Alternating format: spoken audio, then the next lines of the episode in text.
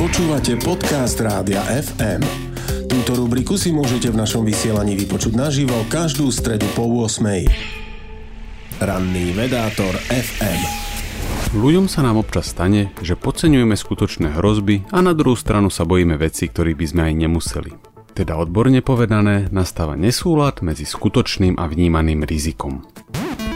Napríklad, bojíme sa niekam s lietadlom a tak ideme autom a to je napriek tomu, že kilometr precestovaný v aute je asi 30 krát nebezpečnejší ako kilometr precestovaný v lietadle.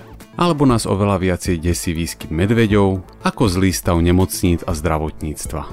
Pričom štatisticky takmer každému z nás bude problémy spôsobovať skôr to druhé. Prečo takýto nesúlad vzniká? Prvý faktor je dobre známy.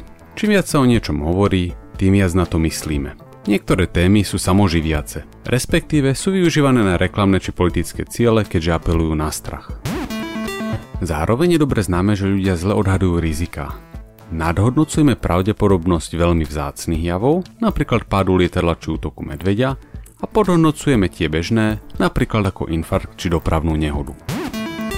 Peter Sandman vo svojej knihe Reakcia na pobúrenie verejnosti tvrdí, že vnímanie rizika je dôsledkom dvoch faktorov – skutočná matematická miera rizika a psychologické aspekty daného rizika. Takže máme tendenciu viac sa bať scenárov, ktoré sú brutálne či exotické, teda cudzie či inak psychologicky výrazné.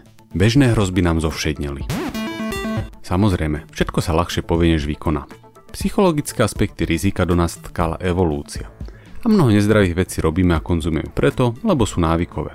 Na druhú stranu treba si uvedomiť, že ľudia to o nás vedia Čas politikov vie, že sa bojíme medveďov a čas výrobcov jedla vie, že cukor je veľmi návykový. Je teda len a len na nás sa zamyslieť, čo nás ohrozuje najviac a ako toto riziko minimalizovať. A zároveň, čo je viac strach než reálne riziko a takýmito vecami sa nenechať manipulovať.